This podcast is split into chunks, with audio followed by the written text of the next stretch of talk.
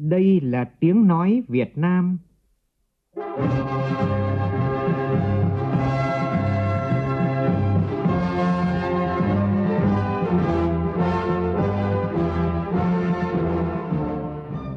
là tiếng nói Việt Nam, phát thanh từ Hà Nội, thủ đô nước Cộng hòa xã hội chủ nghĩa Việt Nam.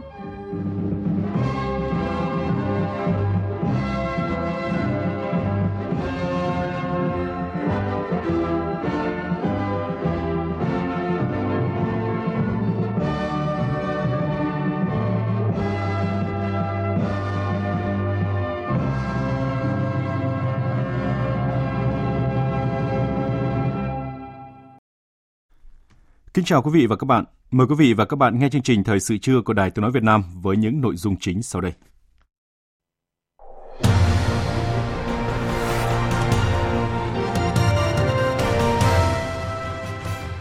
Chính thức vận hành cổng công khai ngân sách nhà nước từ hôm nay. Không có ca mắc mới trong sáng nay, thêm 4 bệnh nhân mắc COVID-19 tại các địa phương công bố khỏi bệnh và được xuất viện. Kỳ thi tốt nghiệp trung học phổ thông năm 2020 đợt 2, Bộ Giáo dục và Đào tạo điều động 11 cơ sở giáo dục đại học tham gia kiểm tra. Bộ Công an triệt phá một đường dây làm giả giấy tờ con dấu biển số xe quy mô lớn tại các tỉnh, thành phố phía Nam. Trong phần tin thế giới, trong khi Hội đồng Bảo an Liên Hợp Quốc đang tiến hành nhiều cuộc họp để tìm giải pháp giải quyết xung đột giữa Israel và Palestine, thì sáng sớm nay, quân đội Israel lại dội bom xuống phía nam giải Gaza để trả đũa cho các chiến dịch thả bóng bay gây cháy từ lãnh thổ Palestine. Mỹ thất bại trong việc thuyết phục Hội đồng Bảo an Liên Hợp Quốc siết chặt cấm vận Iran.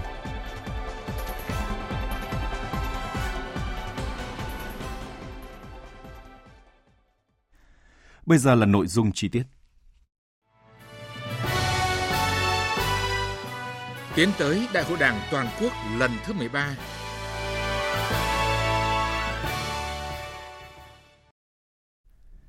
Sáng nay tại Hà Nội, Đảng bộ Văn phòng Chính phủ khai mạc phiên thứ hai Đại hội đại biểu Đảng bộ Văn phòng Chính phủ lần thứ 26 nhiệm kỳ 2020-2025. Thủ tướng Chính phủ Nguyễn Xuân Phúc dự đại hội. Phát biểu chỉ đạo đại hội, Phó Thủ tướng Thường trực Chính phủ Trương Hòa Bình đề nghị Văn phòng Chính phủ vận hành hiệu quả các nền tảng đã có và tiếp tục phát triển để thực sự là hình mẫu về thực hiện chính phủ điện tử, hướng tới chính phủ số, nền kinh tế số. Phóng viên Vũ Dũng phản ánh. Phát biểu chỉ đạo đại hội, Phó Thủ tướng Thường trực Trương Hòa Bình đánh giá cao Văn phòng Chính phủ thực hiện tốt công tác tham mưu tổng hợp, giúp Chính phủ, Thủ tướng Chính phủ giải quyết các công việc thường xuyên, đạt kết quả tích cực, thực hiện tốt vai trò điều hòa, phối hợp công tác giữa các bộ ngành.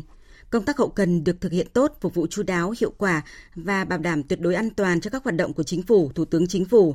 Văn phòng Chính phủ đã đẩy mạnh ứng dụng công nghệ thông tin, đẩy mạnh cải cách hành chính, xây dựng và đưa vào vận hành trục liên thông văn bản quốc gia, hệ thống thông tin phục vụ họp và xử lý công việc của Chính phủ, cổng dịch vụ công quốc gia vân vân. Về nhiệm vụ thời gian tới, Phó Thủ tướng Thường trực Trương Hòa Bình chỉ đạo Văn phòng Chính phủ. Trước mắt, với tình hình dịch bệnh COVID-19 đang diễn biến phức tạp, cần tập trung tham mưu đôn đốc triển khai hiệu quả các giải pháp đã đề ra nhằm thực hiện thành công mục tiêu kép, ứng phó phòng chống kiểm soát hiệu quả các làn sóng dịch bệnh, đồng thời phục hồi nền kinh tế, nhận diện và tranh thủ tốt các cơ hội để phát triển đất nước. Trong công tác tham mưu, các đồng chí cần nắm chắc tình hình, dự báo chính xác tham mưu đồng bộ các lĩnh vực của đời sống xã hội về kinh tế xã hội môi trường quốc phòng an ninh đối ngoại Phó Thủ tướng cũng đề nghị với vai trò tham mưu giúp việc cho Thủ tướng Chính phủ, trưởng tiểu ban kinh tế xã hội, Đại hội đại biểu toàn quốc lần thứ 18 của Đảng, Văn phòng Chính phủ cần đóng góp hiệu quả vào công tác hoàn thiện dự thảo các văn kiện Đại hội Đảng, nhất là chiến lược phát triển kinh tế xã hội 10 năm 2021-2030 và phương hướng nhiệm vụ phát triển kinh tế xã hội 5 năm 2021-2025. Sáng nay tại nhà Quốc hội, Đảng bộ cơ quan văn phòng Quốc hội tổ chức Đại hội đại biểu lần thứ 14 nhiệm kỳ 2020-2025 với chủ đề Phát huy dân chủ, đoàn kết, tiếp tục đổi mới sáng tạo hiệu quả, xây dựng Đảng bộ trong sạch vững mạnh toàn diện. Bí thư Đảng đoàn Quốc hội, Chủ tịch Quốc hội Nguyễn Thị Kim Ngân, nguyên Bí thư Đảng đoàn Quốc hội, nguyên Chủ tịch Quốc hội Nguyễn Sinh Hùng tham dự hội nghị. Phát biểu tại đại hội, Chủ tịch Quốc hội Nguyễn Thị Kim Ngân nhấn mạnh, Đảng bộ cần xác định rõ mục tiêu, yêu cầu nhiệm vụ, các giải pháp thực hiện trên tinh thần tiếp tục đổi mới, năng động, sáng tạo trong lãnh đạo chỉ đạo để đáp ứng yêu cầu nâng cao hơn nữa chất lượng hiệu quả hoạt động Quốc hội, các cơ quan của Quốc hội. Phản ánh của phóng viên Lê Tuyết. Chủ tịch Quốc hội Nguyễn Thị Kim Ngân cho rằng trong nhiệm kỳ 2015-2020, Đảng bộ cơ quan văn phòng Quốc hội đã nỗ lực phấn đấu vượt qua khó khăn thách thức, thực hiện thắng lợi nghị quyết Đại hội Đảng bộ cơ quan văn phòng Quốc hội nhiệm kỳ 2015-2020. Đặc biệt tại kỳ họp thứ 9 vừa qua, trong dịch bệnh COVID-19 có những diễn biến phức tạp, Đảng bộ đã lãnh đạo chỉ đạo việc nghiên cứu, tham mưu tổ chức kỳ họp thành hai đợt, kết hợp họp trực tuyến với họp tập trung, thích ứng với điều kiện hoàn cảnh và yêu cầu của thực tiễn, đạt kết quả tốt, thể hiện sự linh hoạt, ứng dụng thành tiệu khoa học công nghệ trong hoạt động của Quốc hội được các đại biểu Quốc hội, cử tri và nhân dân đánh giá cao. Theo Chủ tịch Quốc hội Nguyễn Thị Kim Ngân, bước vào nhiệm kỳ 2020-2025, bên cạnh những thời cơ thuận lợi, đất nước sẽ phải đối mặt với không ít khó khăn, thách thức. Đại dịch COVID-19 vẫn đang diễn biến phức tạp, khó lường, hậu quả nặng nề và được dự báo sẽ còn kéo dài, ảnh hưởng đến sự phát triển kinh tế xã hội. Quốc hội, các cơ quan của Quốc hội sẽ phải tiếp tục cải tiến, đổi mới để nâng cao chất lượng hiệu quả hoạt động. Bối cảnh này đòi hỏi Đảng bộ cơ quan văn phòng Quốc hội phải nỗ lực hơn nữa, phát huy kết quả thành tích đã đạt được, khắc phục tồn tại hạn chế, tiếp tục đổi mới để hoàn thành xuất sắc nhiệm vụ đề ra cơ bản tán thành với phương hướng nhiệm vụ và các giải pháp nêu trong báo cáo chính trị của đại hội, Chủ tịch Quốc hội Nguyễn Thị Kim Ngân đề nghị Đảng bộ quan tâm 5 vấn đề quan trọng, trong đó đặc biệt nhấn mạnh.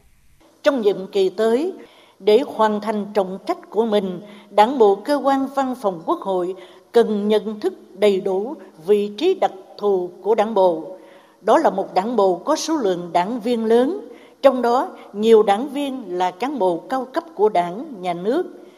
là đại biểu quốc hội hoạt động chuyên trách. Đảng bộ cần xác định rõ mục tiêu yêu cầu nhiệm vụ, các giải pháp thực hiện trên tinh thần tiếp tục đổi mới, năng động sáng tạo trong lãnh đạo chỉ đạo để đáp ứng yêu cầu nâng cao hơn nữa chất lượng hiệu quả hoạt động của Quốc hội, các cơ quan Quốc hội. Trước mắt, đề nghị Đảng bộ cơ quan văn phòng Quốc hội phối hợp với Đảng đoàn Quốc hội, lãnh đạo cán bộ đảng viên tham mưu phục vụ tốt việc tổng kết nhiệm kỳ Quốc hội khóa 14 và tổ chức thành công việc bầu cử đại biểu Quốc hội khóa 15 và bầu cử đại biểu Hội đồng Nhân dân các cấp nhiệm kỳ 2021-2026 nhằm thực hiện có hiệu quả công tác kiểm tra giám sát và kỷ luật Đảng, tăng cường kiểm tra giám sát các tổ chức Đảng trực thuộc. Chủ tịch Quốc hội Nguyễn Thị Kim Ngân mong muốn Đảng bộ cơ quan văn phòng Quốc hội kịp thời phát hiện, kiểm tra và xử lý tổ chức Đảng và đảng viên khi có dấu hiệu vi phạm, làm tốt hơn nữa công tác dân vận và lãnh đạo các tổ chức đoàn thể, đổi mới nội dung hình thức công tác dân vận phù hợp với đặc điểm tình hình của Đảng bộ cơ quan văn phòng Quốc hội. Chương trình thời sự trưa tiếp tục với các tin quan trọng khác.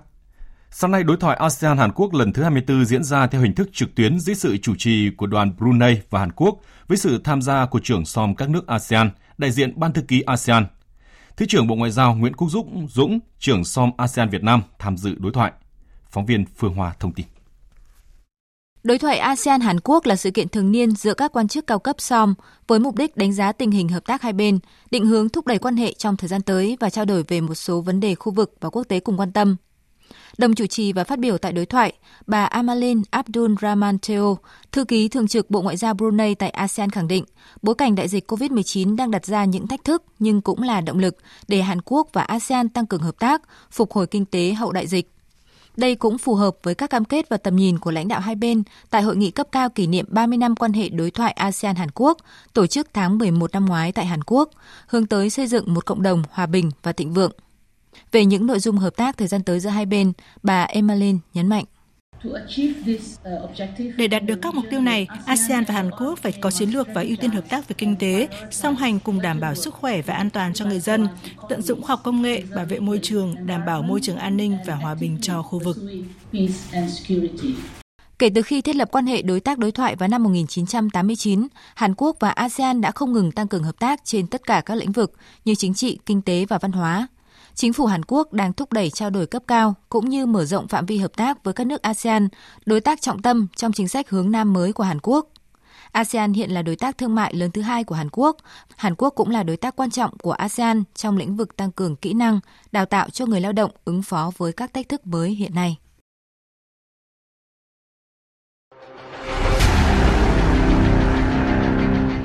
Đẩy lùi Covid-19, bảo vệ mình là bảo vệ cộng đồng.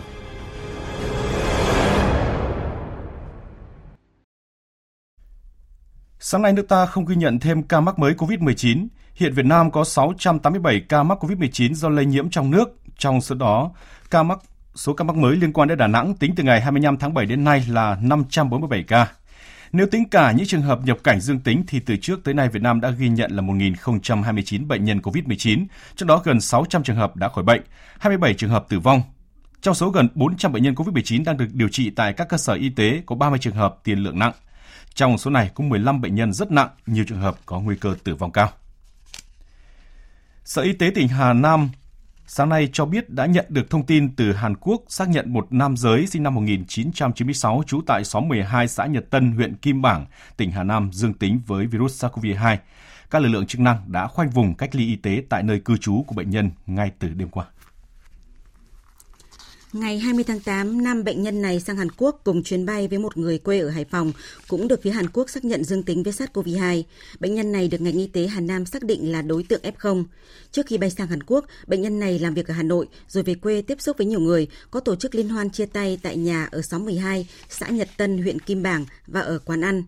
Ngay trong đêm qua, ngành y tế Hà Nam đã khẩn trương điều tra dịch tễ và bước đầu đã xác định được 68 người là F1. Đến nay, ngành y tế tỉnh đã lấy mẫu xét nghiệm và cách ly tập trung 56 trường hợp tại trường Cao đẳng Y tế Hà Nam. Các lực lượng chức năng đã lập 4 chốt phòng chống dịch COVID-19 tại xóm 12, xã Nhật Tân. Sở Y tế thành phố Hải Phòng cũng khẩn trương tiếp xúc gần với trường hợp dương tính với virus SARS-CoV-2 ở do Hàn Quốc thông báo cùng ca nhiễm ở Hà Nam và tăng cường các biện pháp phòng chống dịch bệnh.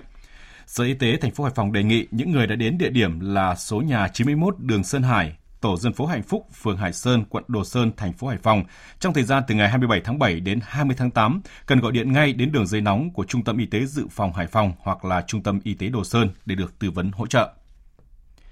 Sáng nay, Bệnh viện Phổi Đà Nẵng công bố khỏi bệnh COVID-19 và cho xuất viện 3 bệnh nhân, bố trí phương tiện chở các bệnh nhân về nhà tiếp tục cách ly. Trong số 3 bệnh nhân ra viện có 2 người ở thành phố Đà Nẵng và một nữ bệnh nhân ở xã Tam Quang, huyện Núi Thành, tỉnh Quảng Nam. Cả ba trường hợp này đều không có dấu hiệu lâm sàng và đã có kết quả xét nghiệm 3 lần âm tính với virus SARS-CoV-2. Sau khi xuất viện, các bệnh nhân này được đưa về nhà cách ly 14 ngày dưới sự theo dõi và giám sát của cơ sở y tế địa phương. Bệnh nhân nữ số 924 thường trú tại xã Tam Quang, huyện Núi Thành, tỉnh Quảng Nam chia sẻ. Trong quá trình điều trị thì có bác sĩ cũng động viên nhiều lắm, nói là bệnh này nói chung là tâm lý thoải mái thì sẽ nhanh qua thôi, nó động viên em ăn uống. Nên là em cũng cố gắng ăn để có sức đề kháng mà vượt qua. Nói chung là bệnh em cũng nhẹ so với mọi người trong khoa, nên là em cũng cố gắng chăm sóc bản thân cộng với sự động viên hỗ trợ của các y tá bác sĩ trong bệnh viện. Nên em ra viện sớm sau 24 ngày điều trị COVID-19 tại Bệnh viện Lao và Phổi tỉnh Đắk Lắc, bệnh nhân số 601 đã có 6 lần xét nghiệm âm tính với virus SARS-CoV-2 và được công bố khỏi bệnh vào sáng nay. Tin của phóng viên Đài tiếng nói Việt Nam thường trú khu vực Đông Bắc, 0 giờ hôm nay, lực lượng chức năng đã tháo gỡ tất cả các chốt kiểm soát ra vào khu 7 thị trấn Đình Lập, tỉnh Lạng Sơn sau 21 ngày cách ly bắt buộc để phòng dịch COVID-19. Trước đó, ngày 5 tháng 8, tại huyện Đình Lập, tỉnh Lạng Sơn phát hiện 4 ca dương tính với COVID-19. Đây là 4 thành viên trong một gia đình ở khu 7 thị trấn Đình Lập đang điều trị tại Bệnh viện nhiệt đới Trung ương cơ sở 2 Hà Nội. Trước khi công bố kết thúc cách ly, tất cả người dân trong khu phố 7 thị trấn Đình Lập đều được lấy mẫu xét nghiệm và đã có kết quả âm tính với virus SARS-CoV-2. Thưa quý vị và các bạn, trong khi dịch bệnh COVID-19 diễn biến phức tạp tại hai địa phương giáp danh là thành phố Đà Nẵng và tỉnh Quảng Nam, thì đến thời điểm này, tỉnh Thừa Thiên Huế vẫn giữ được an toàn, chưa có ca mắc COVID-19. Thực tế cho thấy địa phương này có nhiều cách làm quyết liệt trong công tác phòng ngừa và ngăn chặn nguy cơ lây lan dịch vào cộng đồng. Các biện pháp được triển khai đồng bộ, thực hiện tốt giãn cách xã hội và tuyên truyền sâu rộng đến người dân. Bài viết của phóng viên Lê Hiếu thường trú tại miền Trung. Ông Hoàng Văn Đức, Giám đốc Trung tâm Kiểm soát Bệnh tật tỉnh Thừa Thiên Huế cho hay,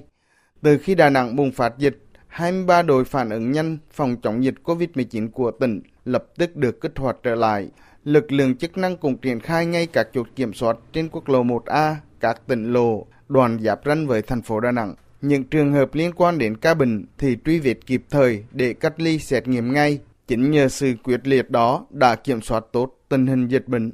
Một yếu tố khách quan nữa là tại Huế có hai bệnh viện lớn chất lượng cao là Bệnh viện Trung ương Huế và Bệnh viện Đại học Y Dược Huế. Người dân địa phương này không mấy ai vào chữa bệnh ở các bệnh viện tại Đà Nẵng tránh được nguy cơ lây bệnh từ ổ dịch trong các bệnh viện ở thành phố Đà Nẵng. Ông Hoàng Văn Đức, Giám đốc Trung tâm Kiểm soát Bệnh tật tỉnh Thừa Thiên Huế cho biết.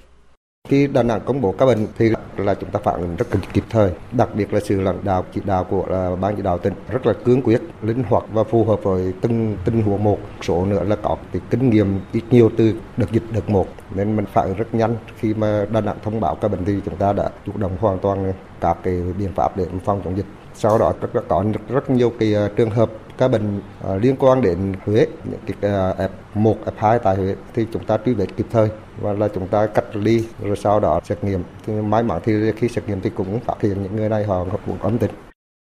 Khi tình hình dịch COVID-19 diễn biến phức tạp ở hai địa phương giáp ranh là thành phố Đà Nẵng và tỉnh Quảng Trị, thì cả hệ thống chính trị và người dân tỉnh Thừa Thiên Huế luôn trong trạng thái cảnh giác cao độ. Ông Phan Ngọc Thọ, Chủ tịch Ủy ban nhân dân tỉnh Thừa Thiên Huế cho biết, công tác phòng chống dịch COVID-19 được tỉnh kiểm soát tốt trong thời gian qua là nhờ làm tốt khâu ngăn chặn, cách ly, tuyên truyền. Người dân Huế đi từ vùng dịch về ngay lập tức được phân loại, cách ly, xét nghiệm, sàng lọc.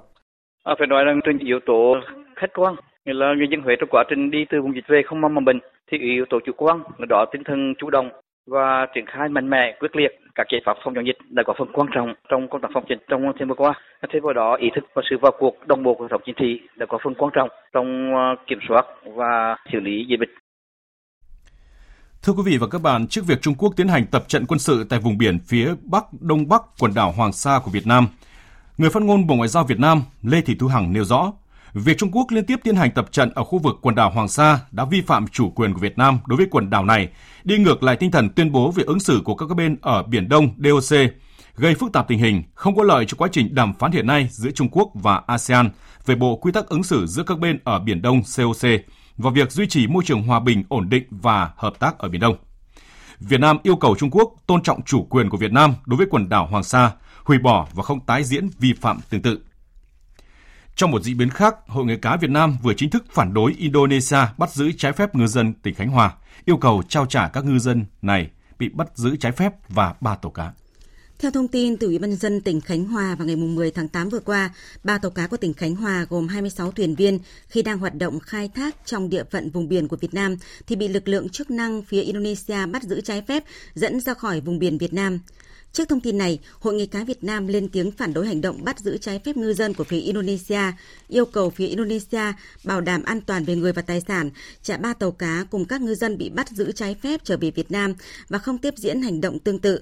Hội nghề cá cũng đề nghị các cơ quan chức năng của Việt Nam có biện pháp phạt đối hành động sai trái của phía Indonesia, đồng thời tiến hành công tác bảo hộ công dân, sớm đưa các ngư dân về nước an toàn, tăng cường tuần tra giám sát để kịp thời hỗ trợ ngư dân và có biện pháp bảo đảm an toàn tính mạng tài sản của ngư dân Việt Nam hoạt động trên biển, kiên quyết kịp thời phối hợp ngăn chặn những hành động tương tự để ngư dân yên tâm ra khơi bám biển sản xuất. Trước việc báo chí nước ngoài đưa thông tin Cộng hòa Ship cho phép các chính trị gia trên thế giới dễ tham nhũng, mua hộ chiếu của quốc đảo này. Trong đó có tên một đại biểu Quốc hội đoàn thành phố Hồ Chí Minh. Chiều qua trả lời báo chí, ông Phạm Phú Quốc, đoàn đại biểu Quốc hội thành phố Hồ Chí Minh thừa nhận mình có quốc tịch Cộng hòa Síp từ năm 2018.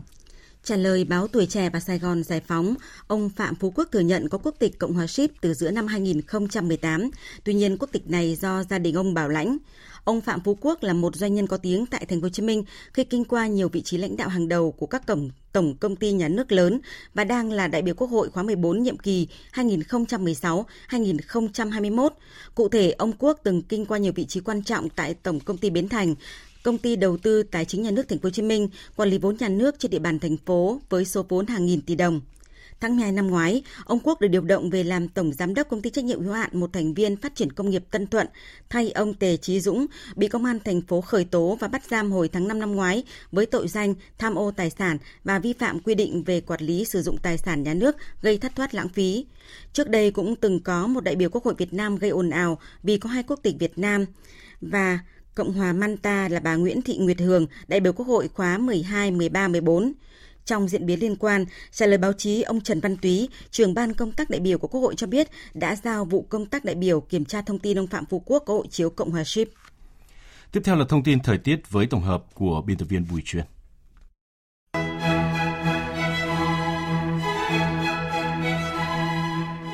Ngày hôm nay nắng trải khắp ba miền đất nước, nắng kéo dài từ 8 đến 10 tiếng trong ngày, cảm giác không dễ chịu.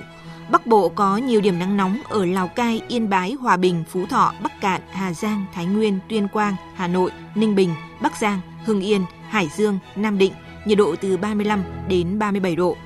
Trung Bộ nắng nóng diện rộng từ Thanh Hóa đến Ninh Thuận, nhiệt độ từ 35 đến 37 độ, có nơi sấp xỉ 38 độ.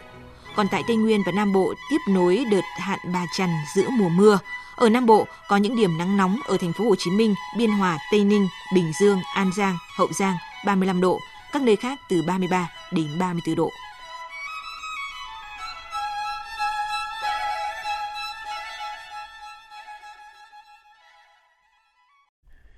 Chương trình sẽ được tiếp tục với phần tin thế giới.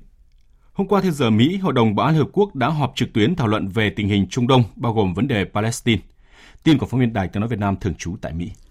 Tại cuộc họp, nhiều nước thành viên Hội đồng Bảo an bày tỏ quan ngại sâu sắc về căng thẳng trên thực địa, nhất là các hành động bạo lực gia tăng gần đây tại giải Gaza, về việc Israel tiếp tục mở rộng các khu định cư trái phép, kêu gọi các quốc gia và tổ chức quốc tế tăng cường hỗ trợ cho các hoạt động nhân đạo và chống dịch COVID-19 tại vùng lãnh thổ Palestine bị chiếm đóng, thúc giục Israel và Palestine sớm nối lại thương lượng trên cơ sở các tiêu chí được cộng đồng quốc tế thống nhất và các nghị quyết liên quan của Liên Hợp Quốc hướng đến giải pháp hai nhà nước – Phát biểu tại cuộc họp, Đại sứ Đặng Đình Quý, trưởng phái đoàn thường trực Việt Nam tại Liên Hợp Quốc, kêu gọi cộng đồng quốc tế tăng cường các nỗ lực hỗ trợ nhân đạo cho người Palestine và đề nghị Israel gỡ bỏ phong tỏa giải Gaza để tạo điều kiện cho các hoạt động nhân đạo không bị cản trở.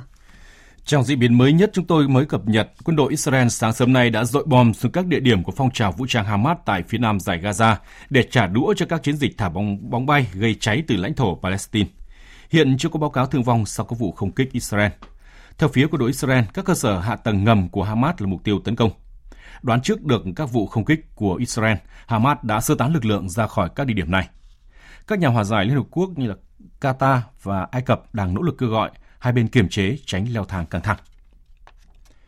Mỹ đã thất bại về mặt ngoại giao khi không thuyết phục được Hội đồng Bảo an Liên Hợp Quốc siết chặt cấm vận Iran. 13 nước thành viên tại Hội đồng Bảo an Liên Hợp Quốc cho rằng Bước đi của Mỹ là không phù hợp bởi Mỹ đang muốn áp đặt cơ chế nằm trong thỏa thuận hạt nhân 2015, trong khi Mỹ đã rút khỏi thỏa thuận này. Biên tập viên Anh Tuấn tổng hợp. Hôm qua, nước Chủ tịch Hội đồng Bảo an trong tháng 8 là Indonesia đã bác bỏ yêu cầu của Mỹ tái áp đặt tất cả các lệnh trừng phạt của Liên Hợp Quốc đối với Iran.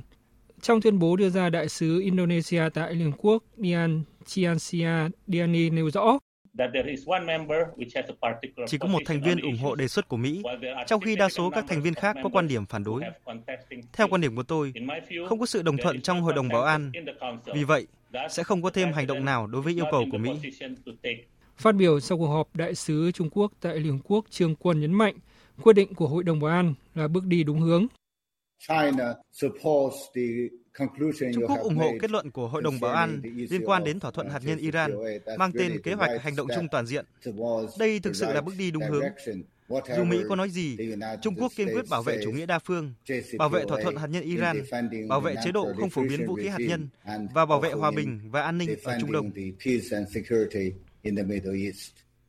Đại sứ Nga tại Liên Hợp Quốc Nebenzia bày tỏ hy vọng Mỹ sẽ từ bỏ nỗ lực yêu cầu các lệnh trừng phạt đối với Iran. Uh,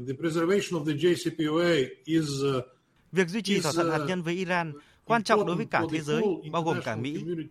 Tôi hy vọng rằng Mỹ cuối cùng sẽ có thể nhận ra điều đó và không theo đuổi con đường áp đặt các biện pháp trừng phạt với Iran. Điều này không chỉ là bất hợp pháp, mà đơn giản cũng sẽ khiến Mỹ không đạt được kết quả như dự kiến. Trong khi đó, đại sứ Mỹ tại Liên Hợp Quốc bà Kelly Craft đáp trả rằng chính quyền của Tổng thống Donald Trump không ngại là phe thiểu số trong vấn đề này. Các đồng nghiệp châu Âu của chúng tôi tại Hội đồng Bảo an đã bày tỏ một cách riêng tư mối quan ngại đối với việc dỡ bỏ các lệnh trừng phạt đối với Iran, nhưng không có hành động nào để giải quyết mối quan ngại đó. Và hãy để tôi nói rõ, chính quyền Tổng thống Donald Trump không sợ có ít nước ủng hộ trong vấn đề này. Tôi chỉ tiếc là các thành viên khác trong Hội đồng Bảo an đã đi sai hướng và giờ đây đang phải đứng cùng những kẻ khủng bố. Ngay sau cuộc họp của Hội đồng Bảo an, Tổng thống Iran Hassan Rouhani đã đề ngỏ khả năng đàm phán với Mỹ, nhưng với điều kiện Mỹ phải quay trở lại thỏa thuận hạt nhân năm 2015 giữa Iran và các cường quốc thế giới. Tổng thống Rouhani nêu rõ Mỹ cần tham gia trở lại thỏa thuận kế hoạch hành động chung toàn diện nếu muốn một thỏa thuận với Iran. Ông đồng thời khẳng định chính sách của Mỹ nhằm gây sức ép tối đa đối với Iran đã thất bại hoàn toàn. Cảnh sát quốc gia Philippines hôm qua đã tăng cường an ninh ở thủ đô Manila và nhiều tỉnh thành khác trong cả nước sau vụ đánh bom kép ở Jolo, tỉnh Sulu, miền nam nước này hôm 24 tháng 8 khiến ít nhất là 14 người đã thiệt mạng. Theo tin của phóng viên Đài tiếng nói Việt Nam tại Trung Quốc, theo thông báo của Sở Cảnh sát đặc khu hành chính Hồng Kông Trung Quốc, lực lượng chức năng nơi đây đã bắt giữ 9.672 người trong các cuộc biểu tình phản đối dự luật dẫn độ. Trong một diễn biến khác thì chiều qua 25 tháng 8, một nhân viên thuộc Tổng lãnh sự quán Mỹ tại Hồng Kông đã bị tấn công sau khi rời khỏi trụ sở Tổng lãnh sự quán. Hiện nghi phạm đã bị bắt giữ, cơ quan chức năng cũng đang điều tra động cơ của vụ tấn công. Dịch COVID-19 trên thế giới vẫn diễn biến phức tạp. Tính đến sáng nay theo giờ Việt Nam, thế giới đã có trên 24 triệu người mắc COVID-19, trong đó hơn 821.500 trường hợp tử vong vì đại dịch này. Mỹ vẫn là quốc gia chịu ảnh hưởng nặng nề nhất của đại dịch với gần 6 triệu ca nhiễm và hơn 183.000 người tử vong. Riêng trong ngày hôm qua, Mỹ đã ghi nhận trên 30.100 trường hợp mắc mới. Về cuộc đua vaccine, Australia đã trở thành nước phát triển vaccine chống COVID-19 đầu tiên trên thế giới công bố dữ liệu theo tiêu chuẩn quốc tế trong giai đoạn các vaccine tiềm năng thử nghiệm trên cơ thể người đang được theo dõi. Và trong khi đó, thì từ ngày 24 tháng 8 vừa qua, Cuba đã bắt đầu tiến hành thử nghiệm lâm sàng trên người đối với loại vaccine ngừa COVID-19 tiềm năng có tên gọi là chủ quyền 01. Đây là vaccine được phát triển bởi các nhà nghiên cứu của chính phủ Cuba thuộc Viện Finlay ở Havana. Ông Francisco Duran, Giám đốc Viện Dịch tễ học thuộc Bộ Y tế Cuba cho biết. A pesar del, del ciclón y de la tormenta y todas estas cosas, Chúng tôi đã bắt đầu thử nghiệm lâm sàng vaccine với tên gọi chủ quyền 1, với tất cả các biện pháp cũng như yêu cầu nghiêm ngặt nhất mà quá trình thử nghiệm bắt buộc phải tuân thủ theo đúng kế hoạch tại Trung tâm Độc chất học quốc gia. Tôi tin rằng Cuba sẽ là quốc gia duy nhất ở khu vực Mỹ Latin có thể bắt đầu thử nghiệm này. Đây thực sự là một thành tựu cho nền khoa học Cuba. Theo kế hoạch, từ nay đến ngày 11 tháng 1 năm tới, loại vaccine tiềm năng này sẽ được tiêm 2 mũi đối với 676 bệnh nhân trong quá trình thử nghiệm có độ tuổi từ 19 đến 80. Kết quả chính thức của quá trình thử nghiệm sẽ có vào khoảng tháng 2 sau đó. Thời sự VOV, nhanh, tin cậy, hấp dẫn.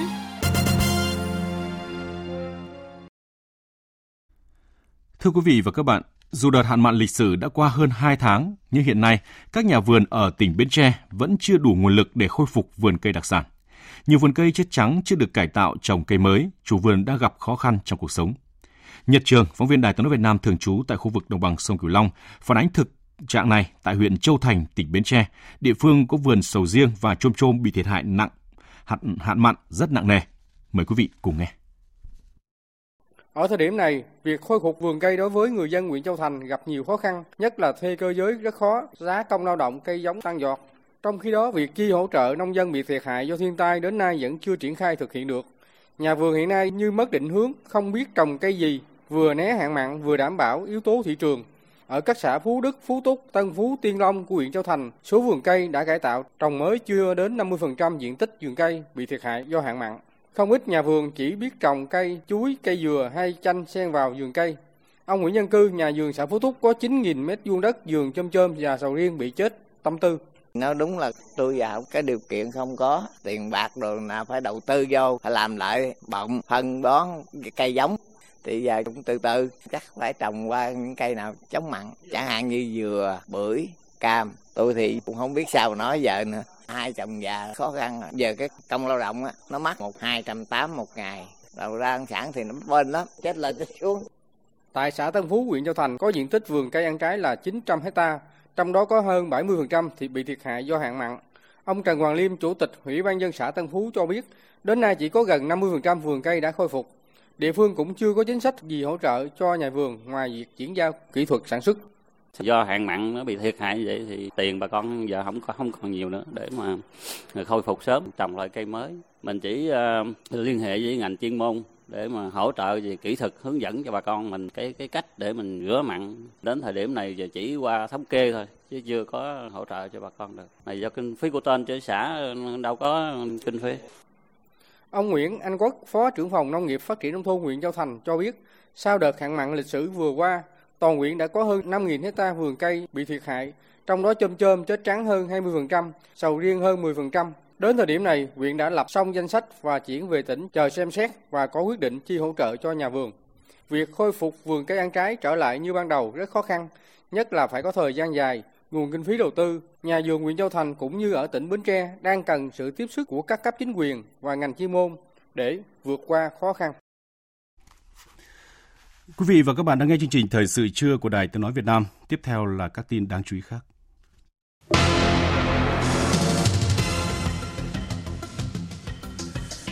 Khai trương cổng công khai ngân sách nhà nước.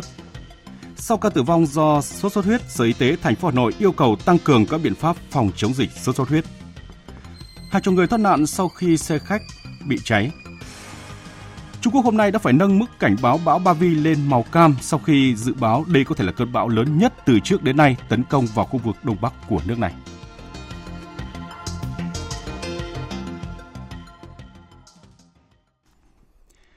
Sáng nay, Bộ Tài chính chính thức vận hành cổng công khai ngân sách nhà nước. Các tổ chức quốc tế đánh giá đây là bước tiến lớn trong minh bạch của Việt Nam.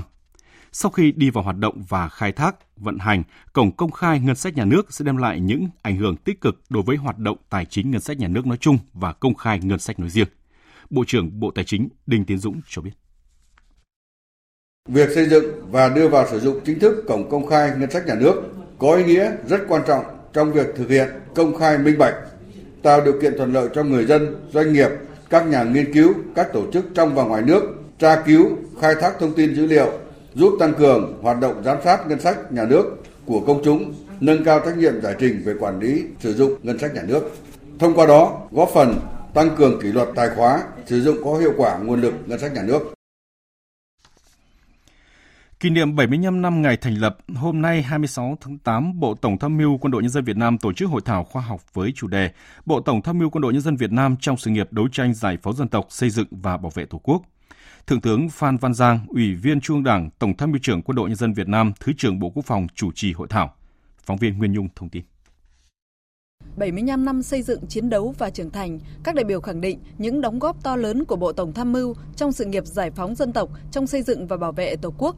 Từ khi Chủ tịch Hồ Chí Minh chỉ thị thành lập Bộ Tổng tham mưu, cơ quan tham mưu chiến lược của Đảng, Nhà nước và Quân đội Nhân dân Việt Nam vào ngày 7 tháng 9 năm 1945, Tới nay, Bộ Tổng tham mưu từng bước xây dựng cơ quan tham mưu chiến lược và ngành tham mưu quân đội ngày càng vững mạnh, đóng góp to lớn vào sự nghiệp cách mạng Việt Nam. Trong kháng chiến chống thực dân Pháp và đế quốc Mỹ, Bộ Tổng tham mưu đã thực hiện thắng lợi mọi nhiệm vụ, lập nhiều chiến công, góp phần to lớn vào thắng lợi của cuộc đấu tranh vì độc lập tự do cho đất nước.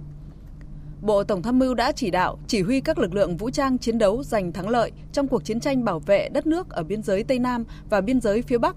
làm tròn nhiệm vụ quốc tế đối với cách mạng Lào và Campuchia. Các tham luận cũng đặc biệt đánh giá cao vai trò tham mưu chiến lược của Bộ Tổng tham mưu trong xây dựng quân đội vững mạnh giai đoạn hiện nay. Quá trình tiến hành sự nghiệp công nghiệp hóa, hiện đại hóa và hội nhập quốc tế, Bộ Tổng tham mưu vận dụng sáng tạo kinh nghiệm để xây dựng cơ quan tham mưu chiến lược ngày càng vững mạnh, thực hiện tốt chức năng tham mưu cho Đảng, Nhà nước, Quân ủy Trung ương, chủ trương củng cố quân sự quốc phòng, chỉ đạo xây dựng, củng cố nền quốc phòng toàn dân vững mạnh, xây dựng quân đội cách mạng chính quy, tinh nhuệ, từng bước hiện đại, đồng thời nâng cao trình độ sẵn sàng chiến đấu và sức mạnh chiến đấu của lực lượng vũ trang, bảo vệ vững chắc Tổ quốc Việt Nam xã hội chủ nghĩa, tham gia tích cực vào công cuộc xây dựng phát triển kinh tế, đưa đất nước hội nhập. Thượng tướng Phan Văn Giang, Tổng tham mưu trưởng Quân đội Nhân dân Việt Nam, Thứ trưởng Bộ Quốc phòng cho biết. Những năm gần đây, Bộ Tổng tham mưu đã tham mưu cho Quân ủy Trung ương Bộ Quốc phòng, cho lãnh đảng nhà nước xây dựng các cái chiến lược. Trên cơ sở có các chiến lược, có các kết luận của Bộ Chính trị thì Bộ Tổng tham mưu đã quyết tâm điều chỉnh tổ chức biên chế của quân đội sao cho phù hợp với tình hình mới để đáp ứng được cái nhiệm vụ xây dựng các khu vực phòng thủ cấp quân khu, cấp tỉnh thành các khu vực phòng thủ vững chắc đáp ứng với cái nhiệm vụ bảo vệ Tổ quốc từ sớm từ xa. Sáng nay, Ủy ban nhân dân thành phố Hồ Chí Minh tổ chức khai mạc triển lãm Tinh thần cách mạng tháng 8 và Quốc khánh mùng 2 tháng 9 bất diệt và thành khánh thành công viên Lam Sơn ở quận 1. Tin của phóng viên thường trú tại thành phố Hồ Chí Minh. Công viên trước nhà hát thành phố, công viên Lam Sơn trước đây đã được tháo rỡ để phục vụ xây dựng ga nhà hát thành phố thuộc tuyến Metro số 1 Bến Thành Suối Tiên. Sau khi đơn vị thi công hoàn trả lại mặt bằng, Ủy ban nhân dân thành phố cho khôi phục lại công viên với quy mô như trước khoảng 2.200 m2 Công viên này là nơi thích hợp để thành phố triển lãm, tổ chức các hoạt động văn hóa, chính trị, xã hội. Ngay trong ngày khánh thành, Ủy ban nhân dân thành phố Hồ Chí Minh tổ chức triển lãm 100 ảnh giới thiệu khái quát hoàn cảnh lịch sử và các phong trào đấu tranh cách mạng của quân và dân ta, với đỉnh cao là cuộc tổng khởi nghĩa cách mạng tháng 8 năm 1945. Đây là tiền đề để toàn dân toàn quân tiến hành thắng lợi hai cuộc kháng chiến vĩ đại chống kẻ thù xâm lược, giành được độc lập dân tộc từ mùa xuân năm 1975. Tham quan triển lãm, ông Vũ Trọng Sùng, Phó Chủ tịch Hội Cựu chiến binh quận 4 bày tỏ Ờ, thấy được những hình ảnh ngày xưa của dân dân ta theo đảng là vùng lên là tổng khởi nghĩa rồi những cái hình ảnh mà đất nước ta đổi mới ngày nay thì tôi thấy được rằng là rất là khâm phục sự lãnh đạo của đảng ta cũng như là biết là vận động nhân dân cùng ờ, chung sức, chung lòng, giành độc lập, rồi đứng lên xây dựng ờ, tổ quốc ta ngày càng giàu đẹp. Tiếp tục về thông tin, việc đại biểu Quốc hội Phạm Phú Quốc đoàn thành phố Hồ Chí Minh trả lời trên báo Tuổi trẻ có quốc tịch ship là do gia đình bảo lãnh. Sáng nay trao đổi với phóng viên Đài tiếng nói Việt Nam, ông Trần Văn Túy, trưởng ban công tác đại biểu, trưởng Ủy ban Thường vụ Quốc hội cho biết mới tiếp nhận thông tin của báo chí và chưa nhận được thông tin chính thức. Phóng viên Lại Hoa thông tin. Theo ông Trần Văn Túy, trưởng ban công tác đại biểu của Ủy ban Thường vụ Quốc hội, đến thời điểm này, cá nhân ông và ban công tác đại biểu chưa nhận được báo cáo nào nói về việc đại biểu Phạm Phú Quốc sở hữu hai quốc tịch Hiện cơ quan giúp việc của ban công tác đại biểu đang xác minh rõ thông tin này. Trước hết phải chờ xác minh của các cơ quan quản lý hộ chiếu, hộ tịch xem đại biểu Phạm Phú Quốc có hai hộ chiếu, hộ tịch hay không. Trên cơ sở đó, ban công tác đại biểu mới đề nghị đoàn đại biểu Quốc hội, đoàn thành phố Hồ Chí Minh tức là anh quốc cũng chưa chưa phải thông tin chính thống phải nghe cơ quan chức năng của thành phố hồ chí minh nếu không phải là chuyên trách thì nó quản lý do thành phố hồ chí minh nó quản lý vì đây là đại biểu của dân, do dân bầu. Nên mình phải rất là tôn trọng về xác minh. Khi mà có một cái thông, các cơ quan chức năng sẽ kiểm tra thông tin này. Khi có thì ban sẽ báo cáo với ủy ban thường vụ hội. Thường vụ, ủy ban thường vụ hội là người sẽ người quyết định. Bộ Giáo dục và Đào tạo vừa ban hành quyết định về việc điều động các cơ sở giáo dục đại học tham gia thanh tra kiểm tra kỳ thi tốt nghiệp trung học phổ thông năm 2020 đợt 2. Cụ thể, Bộ Giáo dục và Đào tạo điều động 265 cán bộ giảng viên của 11 cơ sở giáo dục đại học để làm nhiệm vụ kiểm tra công tác in sao đề thi, coi thi và thanh tra công tác chấm thi. Bộ Giáo dục và Đào tạo yêu cầu hiệu trưởng nhà trường chịu trách nhiệm về tiêu chuẩn, điều kiện của cán bộ giảng viên trước khi lựa chọn, lập danh sách gửi về Bộ. Đồng thời các trường phải chịu trách nhiệm thanh toán chế độ công tác phí, chế độ bồi dưỡng cho cán bộ giáo viên của nhà trường tham gia đoàn kiểm tra. Nhằm siết chặt công tác thu chi năm học 2020-2021, Sở Giáo dục và Đào tạo thành phố Hà Nội vừa yêu cầu các quận, huyện, thị xã, các cơ sở giáo dục trực thuộc về việc hướng dẫn tăng cường công tác quản lý thu chi. Đáng chú ý có 7 khoản ban đại diện cha mẹ học sinh không được thu. Sở Giáo dục và Đào tạo Hà Nội yêu cầu các nhà trường tuyệt đối không được lợi dụng danh nghĩa ban đại diện cha mẹ học sinh để thu các khoản ngoài quy định, không trực tiếp thu kinh phí hoạt động của ban đại diện cha mẹ học sinh. Có 7 khoản ban đại diện cha mẹ học sinh không được thu gồm bảo vệ cơ sở vật chất, bảo đảm an ninh nhà trường, trông coi phương tiện giao thông của học sinh, vệ sinh trường lớp, khen thưởng cán bộ giáo viên nhân viên, mua sắm máy móc, thiết bị, đồ dùng dạy học trong nhà trường. Lớp hoặc là cán bộ giáo viên nhân viên, hỗ trợ công tác quản lý, tổ chức dạy học, các hoạt động giáo dục, sửa chữa nâng cấp xây mới các công trình của nhà trường việc thu chi kinh phí của ban đại diện cha mẹ học sinh phải đảm bảo nguyên tắc công khai dân chủ, không quy định mức kinh phí ủng hộ bình quân cho các cha mẹ học sinh về mức thu học phí năm học 2020-2021, các cơ sở giáo dục công lập trên địa bàn Hà Nội sẽ giữ nguyên như năm học 2019-2020 và các cơ sở giáo dục ngoài công lập tự quyết định mức thu học phí và phải công khai mức thu học phí theo từng năm học, mức thu dự kiến cho hai năm học tiếp theo đối với cấp học mầm non và cả cấp học đối với cấp học phổ thông. Sáng nay, Bộ phận Thường trực đặc biệt chống dịch COVID-19 của Bộ Y tế tại thành phố Đà Nẵng thông tin về trường hợp tử vong của bệnh nhân COVID-19. Đây là ca mắc COVID-19 tử vong thứ 28 tính từ khi dịch xảy ra ở Việt Nam. Cụ thể, bệnh nhân 758 là bệnh nhân nữ, 36 tuổi, địa chỉ ở Đông Phú, Quế Sơn, Quảng Nam. Tiền sử là bệnh thận mạn giai đoạn cuối, thẩm phân phúc mạc 12 năm, suy tim, tăng huyết áp. Tối qua, bệnh nhân tử vong tại Trung tâm Y tế Hòa Vang và được chẩn đoán là viêm phổi do COVID-19, sốc nhiễm khuẩn, suy đa tạng trên bệnh nhân suy thận mạn giai đoạn cuối, tăng huyết áp, suy tim, thẩm phân phúc mạc. Sau ca tử vong do sốt xuất huyết, thành phố Hà Nội đang tăng cường các biện pháp phòng chống. Sở Y tế Hà Nội vừa có công văn khẩn gửi Trung tâm Kiểm soát Bệnh tật, Trung tâm Y tế các quận huyện thị xã và các cơ sở khám chữa bệnh trong và ngoài công lập về việc tăng cường các biện pháp phòng chống dịch sốt xuất huyết và điều trị tích cực cho những trường hợp mắc bệnh. Theo thống kê của Sở Y tế Hà Nội, từ đầu năm đến nay, trên địa bàn thành phố Hà Nội có hơn 1.400 trường hợp mắc sốt xuất huyết. Số ca mắc giảm so với cùng kỳ năm ngoái. Tuy nhiên đáng lưu ý là đã có một trường hợp tử vong do sốt xuất huyết vào ngày 24 tháng 8. Đó là một nam thanh niên 17 tuổi mắc sốt xuất huyết nhưng gia đình chỉ cho truyền dịch tại nhà dẫn tới tử vong. Sở Y tế Hà Nội nhận định là khả năng dịch sẽ có xu hướng gia tăng trong thời gian tới. Cục Cảnh sát Hình sự Bộ Công an vừa triệt phá một đường dây làm giả giấy tờ con dấu biển số xe quy mô lớn tại các tỉnh, thành phố phía Nam. Đáng chú ý là lực lượng công an đã phát hiện nhiều giấy chứng nhận quyền sử dụng đất bằng đại học giả được làm rất tinh vi. Hiện thì vụ án đang tiếp tục được mở rộng điều tra. Khoảng 2 giờ sáng nay, chiếc xe khách giường nằm của nhà xe Việt Anh tuyến Nam Định Lai Châu do anh Trần Văn Tình ở huyện Bình Xuyên, tỉnh Vĩnh Phúc điều khiển chạy theo hướng Hà Nội Lào Cai khi đang lưu thông trên tuyến cao tốc Nội Bài Lào Cai đi đến km 156 800 đoạn qua địa phận huyện Văn Yên, tỉnh Yên Bái thì bất ngờ bốc cháy. Chiếc xe lúc đó có khoảng 20 hành khách à, và ngay sau khi phát hiện cháy thì tài xế đã cho dừng xe lại và các hành khách nhanh chóng thoát ra ngoài. Vụ cháy tuy không gây thiệt hại về người, nhưng à, chiếc xe giường nằm và nhiều hành lý của hành khách đã bị hư hỏng.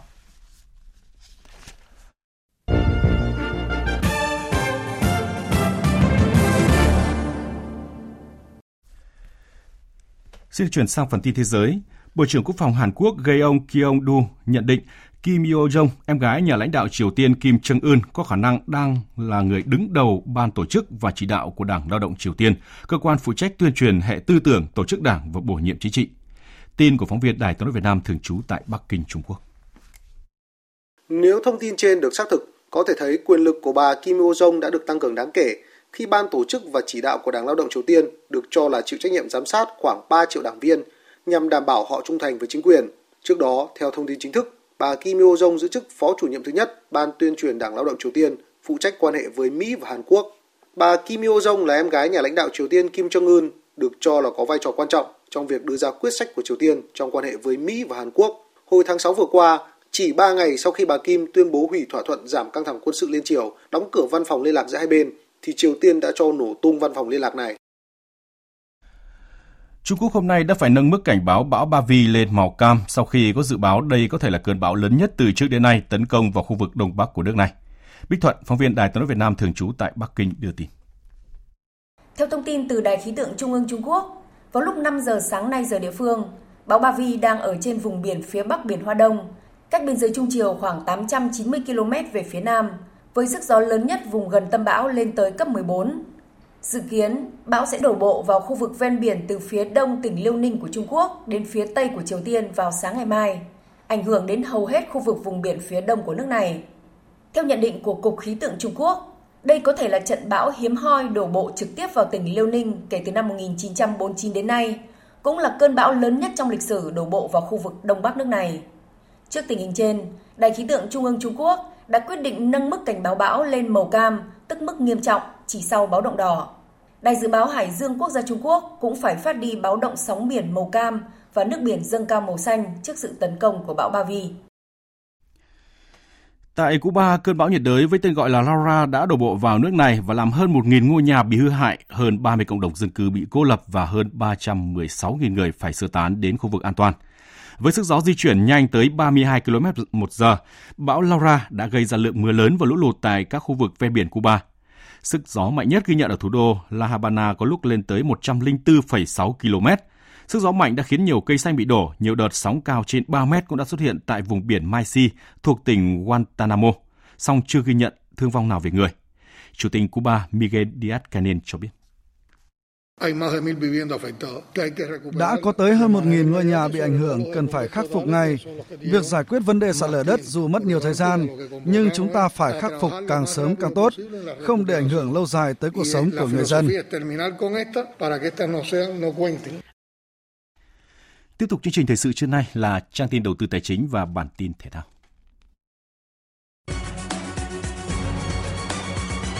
Trang tin đầu tư tài chính.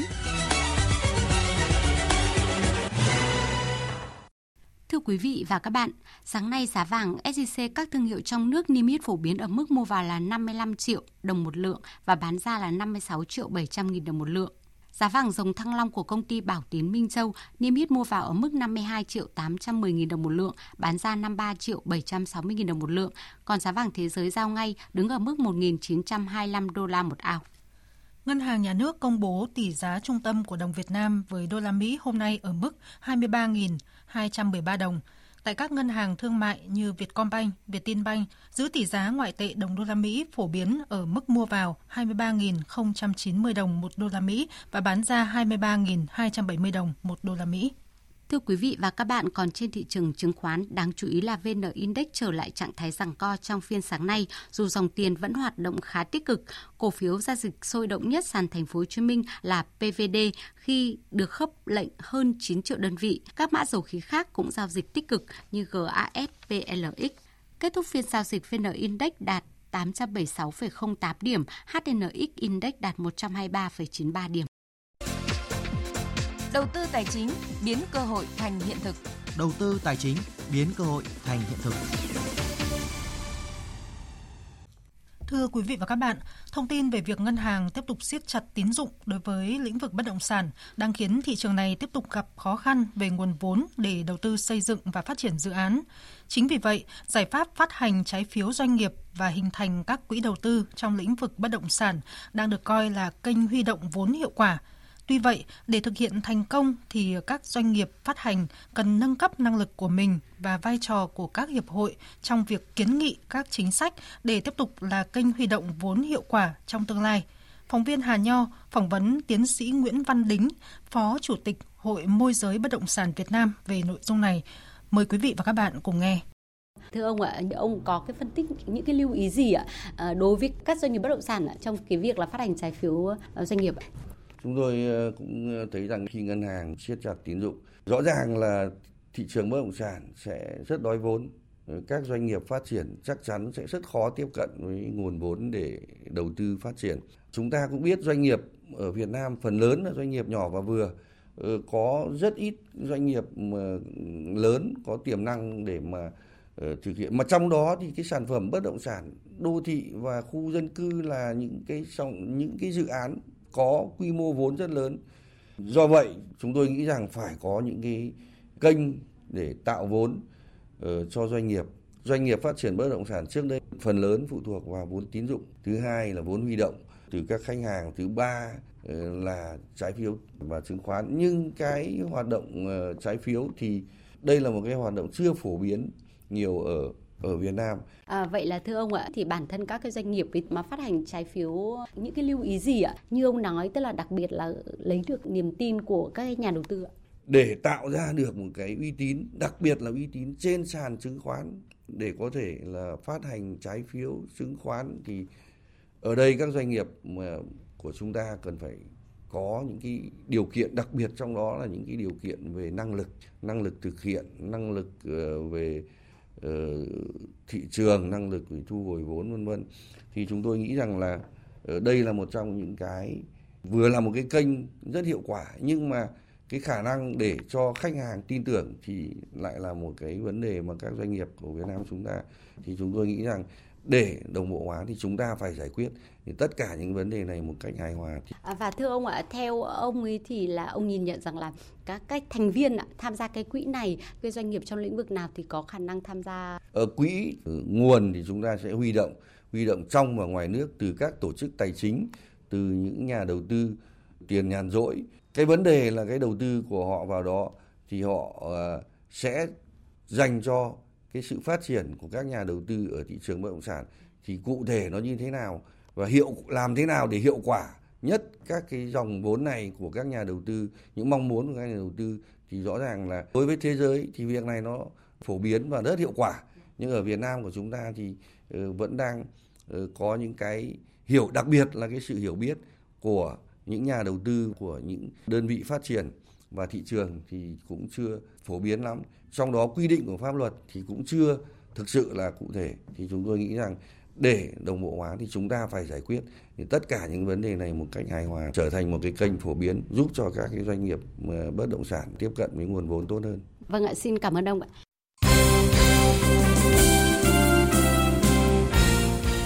Thưa quý vị và các bạn, Liên đoàn bóng đá Việt Nam đã công bố thời gian diễn ra giải U21 quốc gia năm 2020, dự kiến từ ngày 27 tháng 11 đến ngày 7 tháng 12 với sự tham gia của hơn 20 đội bóng. Các đội sẽ được chia thành 4 hoặc 5 bảng, thi đấu vòng tròn tính điểm để chọn ra 7 đội bóng cùng với đội chủ nhà tranh tài tại vòng chung kết.